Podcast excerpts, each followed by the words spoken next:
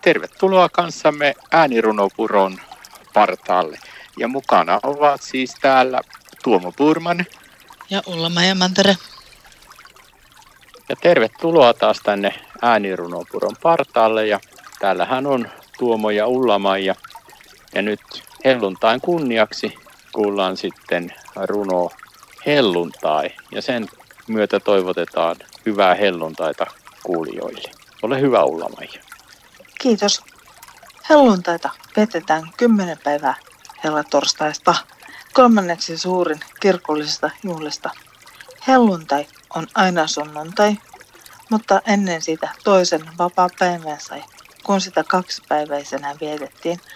Mutta 1970-luvulla se yksipäiväiseksi muutettiin.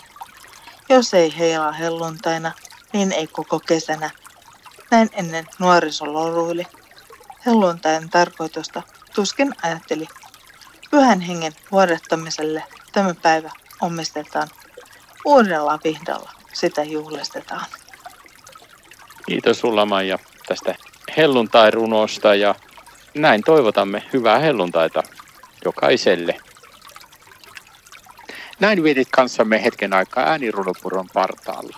Ja mukana olivat Tuomo Purman ja Ulla Mantere.